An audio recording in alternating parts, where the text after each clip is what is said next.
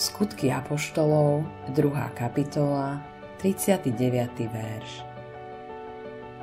Lebo iste vám platí to zasľúbenie aj vašim deťom a všetkým, ktorí sú ďaleko, ktorýchkoľvek povolá Pán náš Boh. Pri pohľade na Ježišových učeníkov by sme sa pravdepodobne čudovali, ako mohla taká ošarpaná skupina jednotlivcov zmeniť svet. Do tejto 12-člennej skupiny patrilo niekoľko rybárov a jeden mýtnik.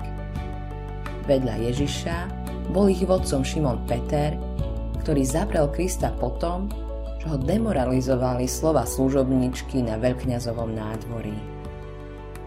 Skupinu učeníkov tvorili nedokonalí jednotlivci, úplne obyčajní ľudia – ako teda mohol niekto z nich niekam ísť a hlásať evanílium? Ježíš na túto otázku odpovedal, keď vyhlásil. Ale príjmite moc Ducha Svetého, ktorý zostúpi na vás. Skutky Apoštolov, 1. kapitola, 8. verš.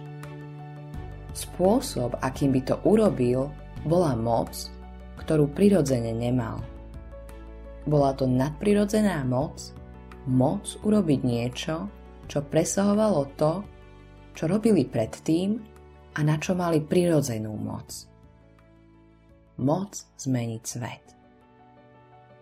Neskôr v skutkoch apoštolov čítame, ako Boh vylial Ducha Svetého na učeníkov v období, ktoré dnes poznáme ako letnice. Peter sa obrátil k zástupu a povedal – lebo iste vám platí to zasľúbenie aj vašim deťom a všetkým, ktorí sú ďaleko, ktorýchkoľvek povolá Pán náš Boh. Skutky Apoštolov, 2. kapitola, 39. verš.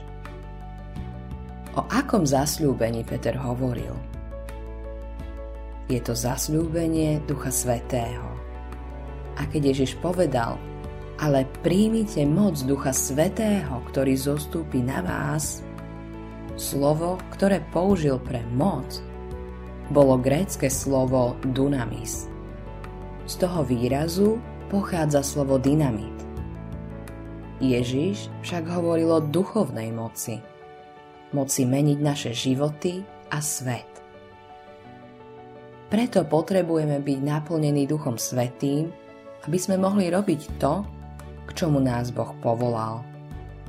Tá istá sila, ktorá uviedla do pohybu církev v prvom storočí, je nám k dispozícii aj dnes. Sila byť svetkami, sila šíriť našu vieru a sila zmeniť svet. Autorom tohto zamyslenia je Greg Laurie.